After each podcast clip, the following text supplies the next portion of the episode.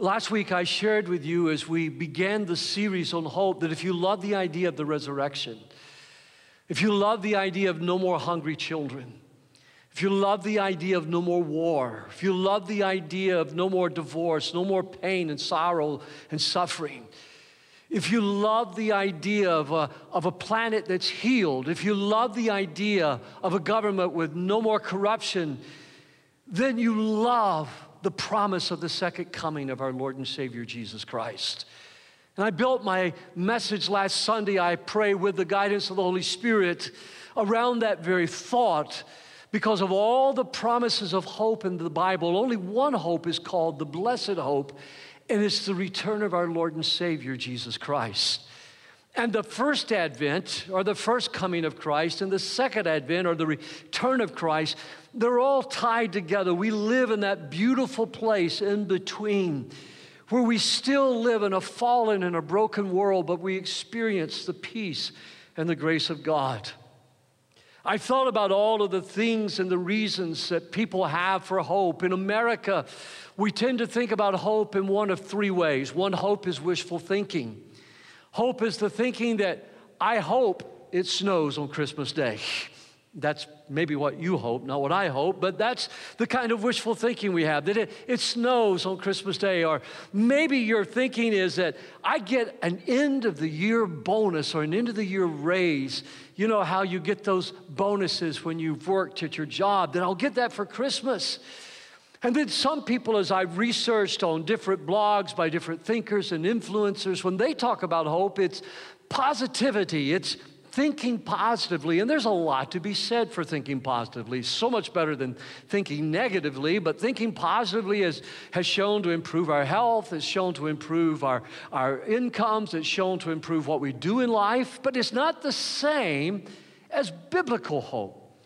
For positivity, though it's good, it does not even come close to equaling what the Bible says about hope.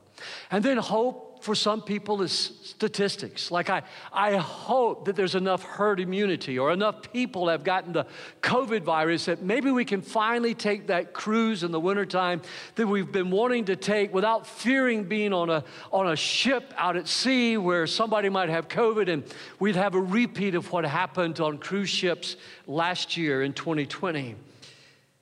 None of that is bad. Some of it's based in fantasy, but some of it is based in reality but it's just not simply the way the scripture defines hope.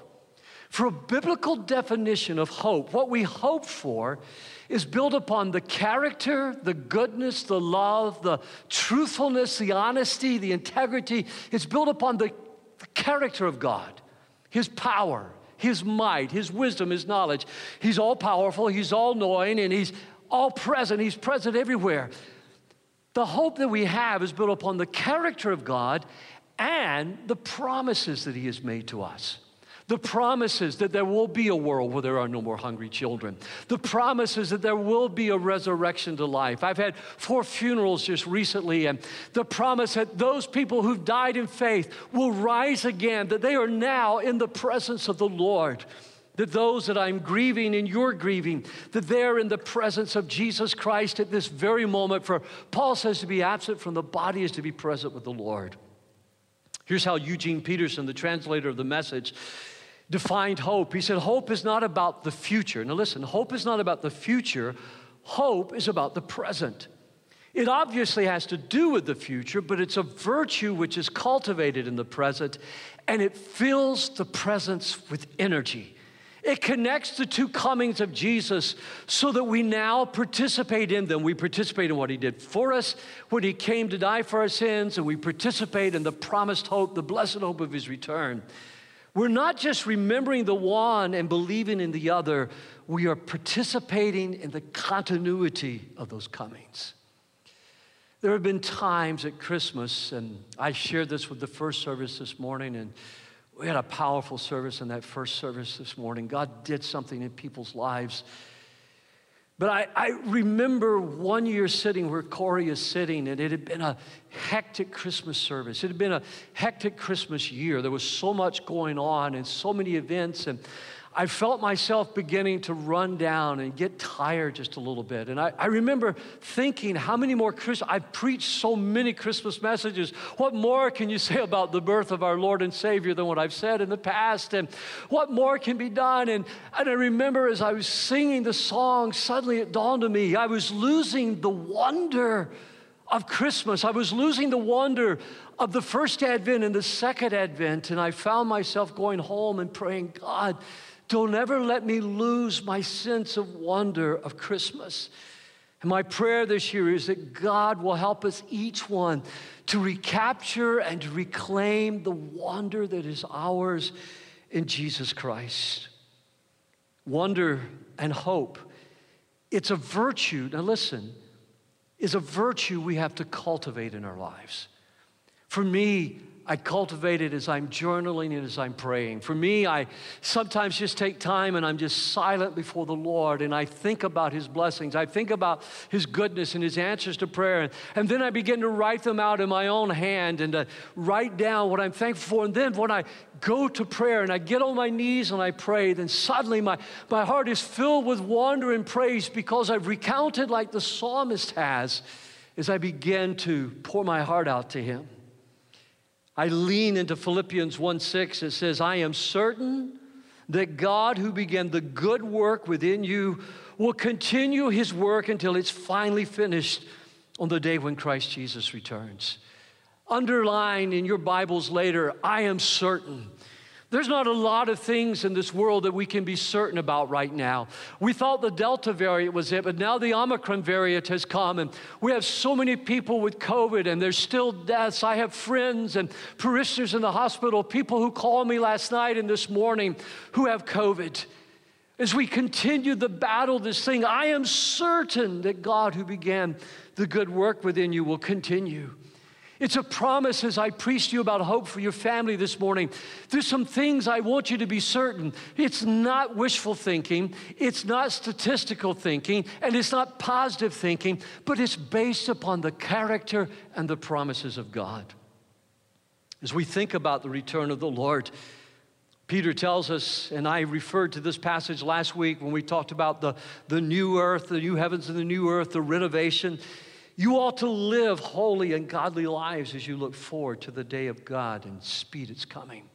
In other words, don't sell everything you have and try and go run and hide somewhere. Don't stockpile food and stockpile weapons as though you can protect yourself. Imagine with me for just a moment. Imagine for me that you're a Christian living in that first century church, as I've had so many Christians tell me, Oh, I wish I could have been a part of the early church.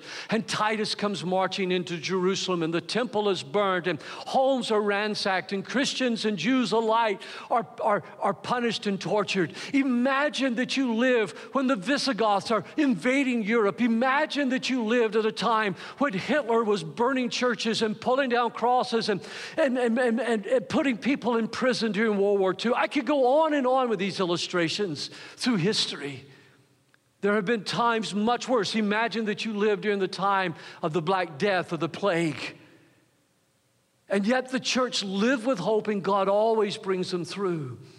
Imagine, if you will, if you've never read about the suffering of the early church, uh, excuse me, of the church in China under Mao Zedong, if you've never imagined how children were turned against their Christian parents and children were incited to beat their parents to death, all in the cause of communist China, of the torturing of Christians. You see, there have been darker times than what we're living in right now. And if we're not careful, we think that somehow or another we can run and flee, but Peter calls us, the Bible calls us to live holy and godly lives. Remember, holiness is something beautiful. It's the love, the joy, the peace, the patience, the kindness of God. It's not the negative things that people try to make it, it's the very glory of God manifested in our lives. And Peter says, This is how you should live. Continue to live loving lives, continue to live godly lives, continue to live patient lives, continue to live generous lives. That's how we're called to live in holiness. That's what real end time living is all about. I want to take you now to a passage of scripture before I give you five brief principles that I think you can live with hope for your family. Paul is writing to the church, it's left for us as the Word of God, but there are some principles here that you and I can build upon during this time. Every time I think of you, I give thanks to my God. And can I just say this without sounding maudlin? I pray. Every time I think of this congregation, this church, our community, I give God thanks. I give God thanks for you, for your partnership, your participation in the gospel. I give God thanks for the kind of community that we're in that has welcomed our participation in the schools and in the business sectors and, and the political sectors, has welcomed the participation and the influence of our church. I give God thanks as a hospital called me around a crowd of people and says, Pastor Clanton, come on in. We need you here in the hospital today. And to be able to go in and to pray with those that were sick and to bring counsel. I give God thanks. Don't ever, ever, ever take for granted not only the church that we have, but the community that God has planted us in.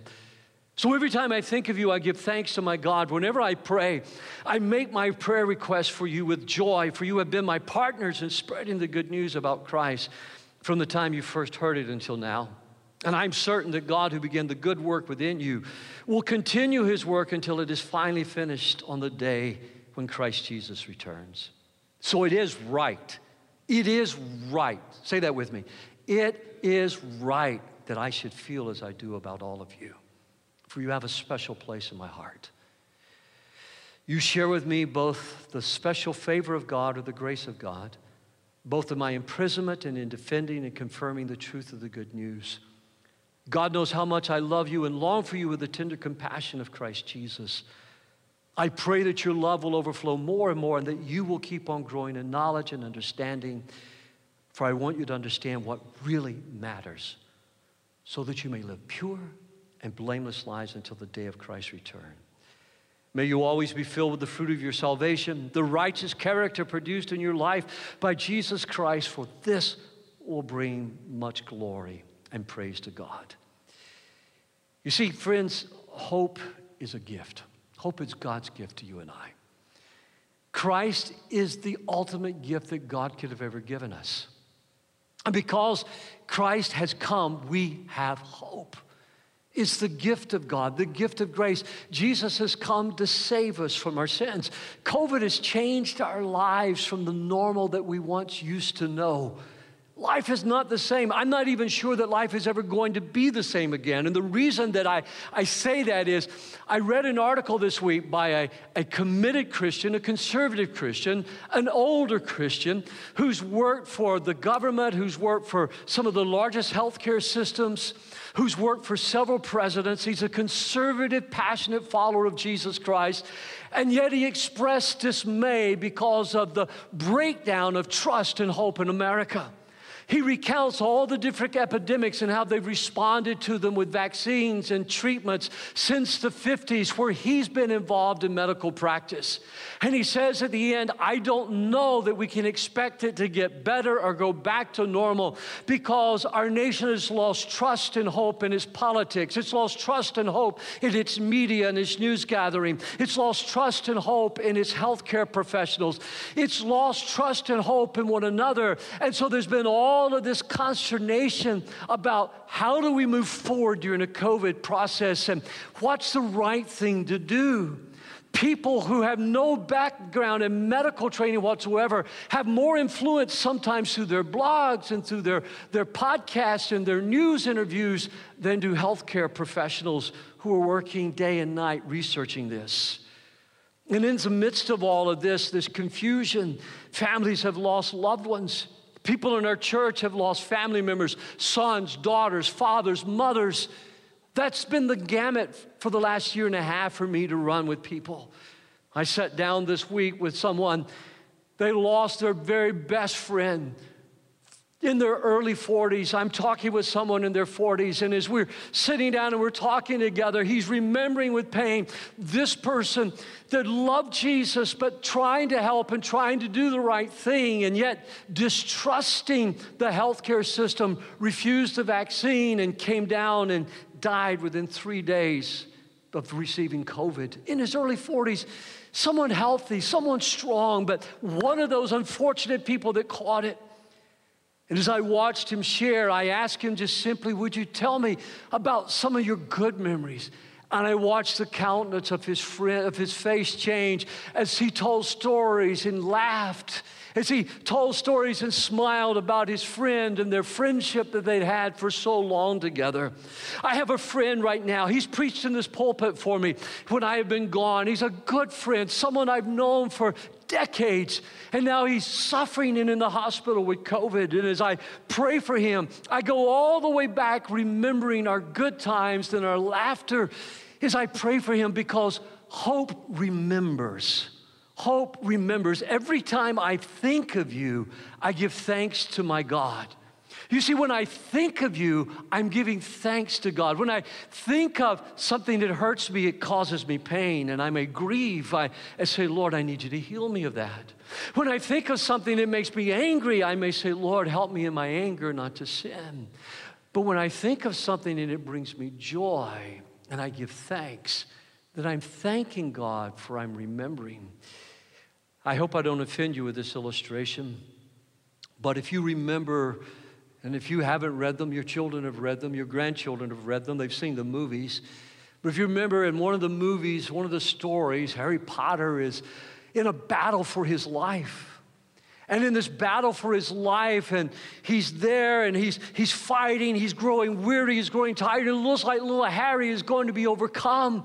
And suddenly the memories of friends come back and they're going hang on harry. Hold on harry. And his friends keep coming through. Finally there's his mother and father saying harry we love you. Harry hold on. That's the gift of remembering in a very difficult time when we can remember those who loved us, prayed for us, stood by us. The Bible tells us that we are surrounded by a great cloud of witnesses, and Revelation even reveals to us how they're praying for you and for me this morning. And that leads me to the second point hope always prays. Hope always prays. Never stops praying, ceaseless praying, prays while I work, prays while I play, prays when I wake up, prays when I go to sleep. Hope is always praying. Hope is just one of those abiding things that knows the character of God and the promises of God will not be denied to his people. So hope is always praying. My son was talking to me this week about his second son. And he was telling me, he says, Dad, he never gives up. When he's wanting something, when he's asking something, he, he, he just keeps coming back. He comes back in uh, different forms. He comes back in different ways. He goes back and thinks about, how can I represent this to, here's my little eight year old grandson already. How can I represent this? And I said, you know, shape that, but don't destroy that because that's the kind of man that will know how to get a hold of God and pray and not give up. So he says, well, if that's the case, Dad, will you get this Christmas gift for him? And of course, Papa's going to do it. You see, whenever I pray, I make my request for all of you with joy. I pray that you're not just praying with sadness and sorrow, but that you remember the goodness of God so you can remember with joy. You can pray with joy. When I think about God's faithfulness, I pray with great joy. When I think about when our third son, Benjamin, was, was sick with the COVID virus, and it was so touch and go there for a while, and how just in the nick of time we got the call about an infusion he could take. And you'll have to go 50 miles to get the infusion because it was new, and, and how he could barely move. But we got there and got the infusion, and the very next day he's doing better, and he got stronger, and he recovered. And I pray with joy for those getting treatment. And somebody called me that I've been praying for this week. He says, Pastor, I got the infusion. It's amazing how much better I feel. I'm thankful, and I want those healthcare workers to know how grateful I am for their research, and I want them to know how grateful I am for being there when people are sick, and I want God to know I'm thankful for the gift of their labors, I'm thankful for the gifts of the results of the research, and I'm thankful for the gifts of healing that come. It's what moves us to pray with joy as we take time to think. And then hope according to what Paul wrote here, it understands what really, really matters. What really matters.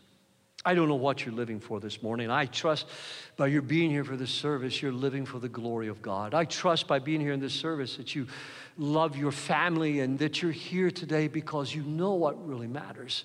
Occasionally in our church, there have been numbers of people that have crossed the line. Some were here in the first service, some talked to me after the first service They got saved. They got married. They got married before they became a Christian, and they married someone that wasn't saved, and they pull against them in their faith. But they've persevered. They've remained faithful and loving to their husband or to their wife.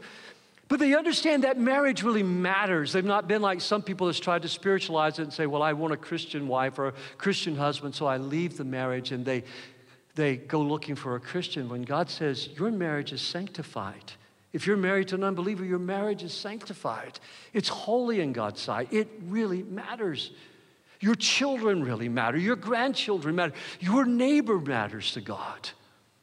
I, I worry, and, and listen, when I say worry, I don't mean with doubt, but I worry sometimes that we're often so preoccupied with all the national news that goes on, all the world news that goes on, that we forget about what's happening in our block, in our subdivision, in our schools, and in our neighborhoods.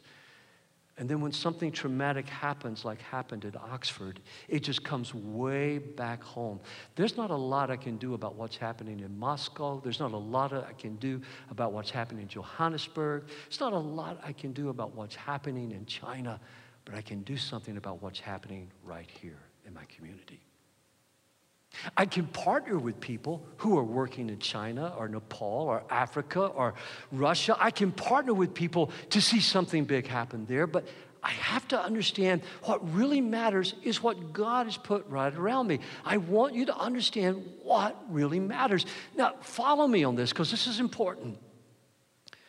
You see, Demas loved the world. But you need to, you're all familiar with that passage, I'm sure. The Bible Paul writes that very sad commentary. He says, Demas has forsaken me, having loved the world. But if you read your New Testament carefully, Paul mentions Demas quite a few times.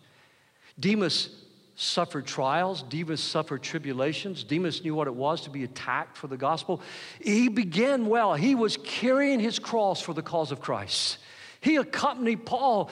And yet, there came a point where Demas, looking at everything, the comforts of the world, the pleasures of this world, Demas one day looked at the cross and said, You know what? It doesn't really matter to me. It doesn't really matter that what Jesus did for me at the cross. It doesn't matter that my sins are forgiven. What matters more to me is the comforts and the pleasures this world affords me. And Demas gave up what was eternal. Demas gave up what would give him life, not only hope for life now, but hope for eternity. Demas gave it up because he loved this transient world more, and he abandoned the one who had led him to Christ. Hear me this morning. Would you forget what really matters?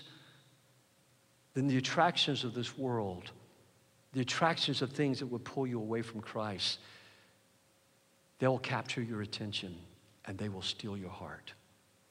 And then, fourthly, we live with hope with our family because hope is pure.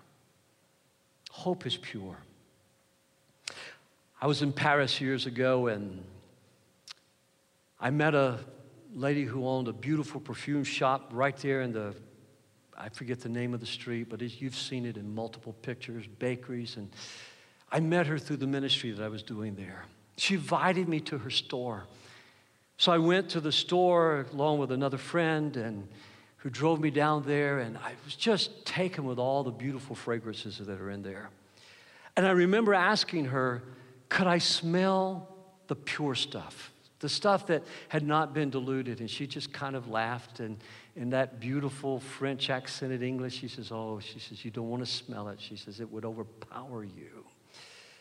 I think sometimes we forget how beautiful and how powerful purity really is. I think sometimes we forget how we take for things like pure drinking water or clean food. We take that for granted. I think, now listen, follow me carefully. I think sometimes we forget how important it is the pure hearts of a mom and dad loving God, loving each other, and the influence they have on their children and their grandchildren and the people that live around them. Because people are attracted. It may be overwhelming at times. But people are attracted to purity. It's why Paul would go ahead and say, so that you may live pure and blameless lives until the day of Christ's return. Now, I don't know about you. Let me read that again. Matter of fact, it's on the screen. Read it out loud with me. So that you may live pure and blameless lives until the day of Christ's return. One more time. So that you may live pure and blameless lives until the day of Christ's return. I don't know about you, but that's really kind of intimidating to me. I mean, do you want to comfort me at Christmas? Come and tell me, he says, you got to be pure and blameless when Christ returns. I don't find any comfort in that. I mean, live pure and blameless. Think about that for just a moment. You think about Jesus and how he forgave his enemies and how he lived his life. And now you tell me I got to be pure and blameless like Christ. But there's good news here. Rather than seeing it as condemnation as I did as a new Christian, I want you to see the hope here. There's no hope of me living a pure and blameless life without coming to Christ each and every day and saying, Father, I have sinned. Will you please forgive me?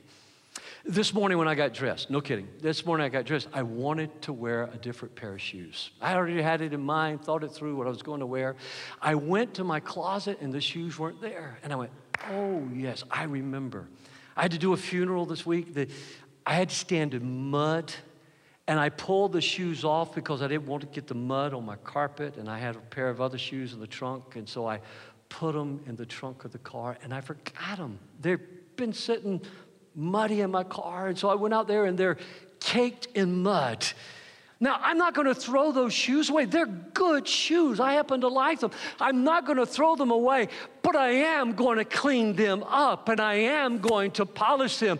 And when we come to Jesus and say, Lord, forgive us of our sins, He doesn't discard us. When we sin, He doesn't throw us away. He cleans us up and He makes us pure and blameless, not because of our goodness, but because of the goodness of Jesus Christ. Isn't that good news?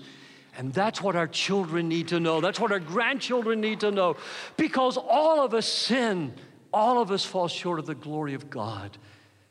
And the blessed hope is more blessed to me because of what Christ did at Calvary. Everyone, everyone who really believes this will try to stay pure because Christ is pure. Would you read this one out loud with me?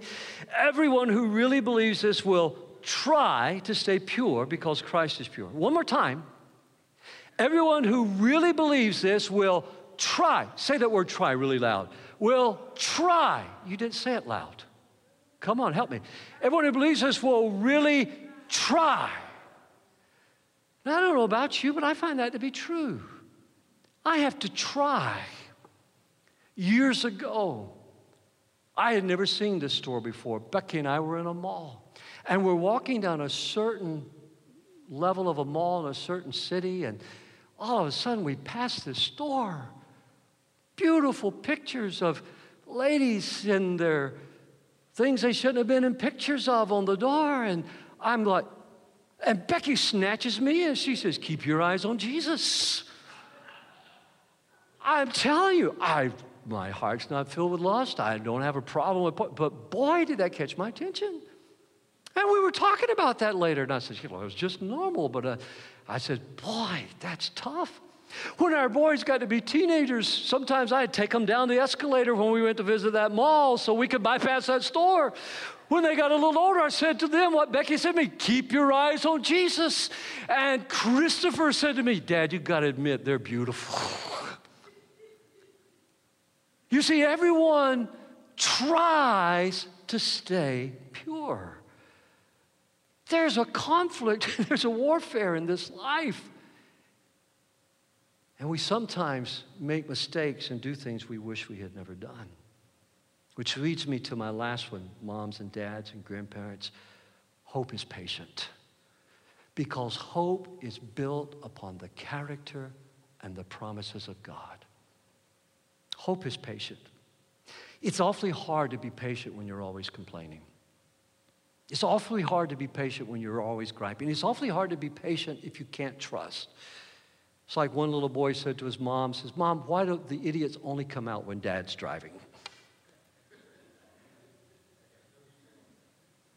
You know, I'd realize how badly I had sinned against my children when I hear them going, that was such a dumb, that was an idiot, right? Don't you agree, Dad? And I agree, yeah, yeah, yeah, you know.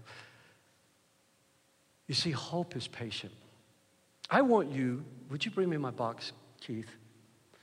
I want you to imagine an imaginary conversation taking place in the Clanton home this week. I hope you still love me after this, but I don't know what you call this thing, but Becky bakes in it. But I want you to imagine that Becky's used this and she's baked in it, and we put it in an oven. She sets it at 300 and something degrees, and she bakes in it and pulls it out of the oven, and then next thing you know, it's put into the refrigerator or it's put into the freezer, and there'll be directions on top of it when she's gone of what I've got to do to cook it. So I put it back in the oven or the microwave and I get it all hot and steamy again. And then I get what I want. And so I can eat it tomorrow. I put it back in the refrigerator or the freezer. Or if it's a certain holiday times, I put it in the garage so it'll stay cool in the garage if the freezer or refrigerator is full.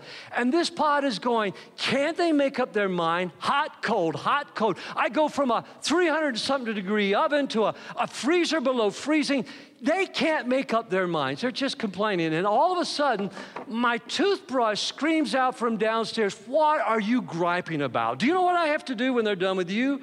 Do you know his teeth, his mouth? He brushes his tongue, what he pulls out from between his teeth. If you want to know who's got it tough, I've got it tough. I have to clean his mouth. And then all of a sudden, this guy says, Wait a minute, have you seen what I have to do? You see, we're always griping and complaining, and what we're doing is we're destroying hope. We're destroying the hope that our kids have, our families have, our grandchildren have, because God has put us here. Listen, God has put us here for such a time as this.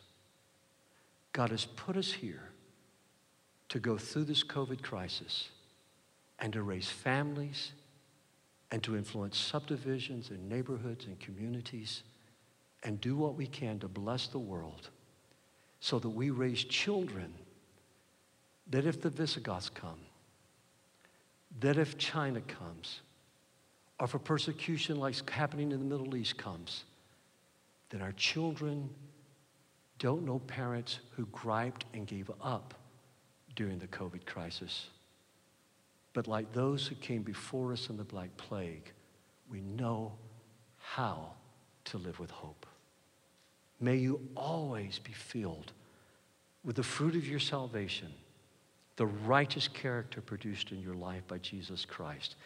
For this will bring much glory and praise to God. Will you stand with me this morning? Hallelujah. Our Father in heaven, we thank you from the very bottom of our hearts for the peace and the hope and the joy that is ours in Christ. We thank you, Lord, this morning. Our hope is built not upon fantasies, wishful thinking. Our hope is not built, Lord, upon positive thinking is not built upon statistics. But Lord, our hope is built upon the character and the promises that you have made. So I'm asking you this morning make us sons and daughters of hope. Make us mothers and fathers, grandmothers and grandfathers of hope. Make us a church of hope as we live between that first coming and your second coming, filled with the energy and the power of the Holy Spirit in our lives. Baptize everyone, Lord, in your spirit who seeks a fresh touch, fresh encouragement. Hear the prayer of everyone who says, Father, forgive me, for I have sinned. Lord, give us understanding of what really matters. And Lord Jesus, I pray that we will live with purity and confidence that Christ is coming again. For it's in your name I pray. while every head is bowed and every eye is closed for just a moment. I think I'm almost everyone here this morning. But if you're watching at home and you haven't crossed the line to give your heart to Jesus, or if you're here today and you've never given your heart to Jesus, or maybe you like Demas, remember I talked about him a moment ago, you, you once, you suffered criticism, ostracism, people ridiculed you for your faith, but somehow or another you've let the comforts and the promises of this world capture your heart again. My prayer is that you're going to be recaptured with a whole sense of wonder of this season one more time. And I'm asking you to cross the line and surrender your heart and life to Jesus Christ. And if you're ready to do that, would you pray with me right now here in this sanctuary, or you can do it at home? Just say, Heavenly Father, thank you for sending Jesus Christ, not only to save me from my sins, but to give me new life, that I might live with hope based upon the character and the promises of God. So, as much as I know how, I commit my heart and my life to you this morning. For it's in Jesus' name I pray. Amen, amen, and amen. And if you did that, I want to send you something, so would you just email me at either prayer at woodland.church or info at woodland.church? I will promise you I'll get it in the mail to you tomorrow. And Pastor Corey is going to come and he's going to tell you a little bit more about how we'd like to help you get started in your life for Jesus. But for the rest of you, before you're seated, may you always be filled with the fruit of your salvation. May you always be filled with a confident hope in the character and the promises of God, for this will bring praise and glory and honor to Jesus Christ and great blessing and benefit to your families as well. In Jesus' name. God bless you. You may be seated this morning.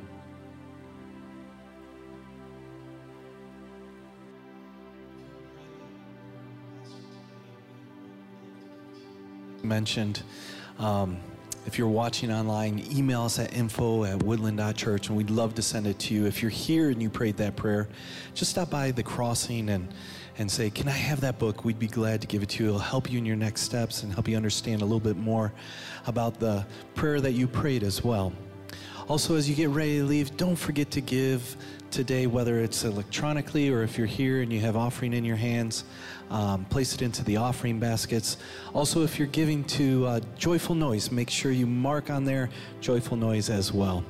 God bless you guys. Have a wonderful week. You're dismissed.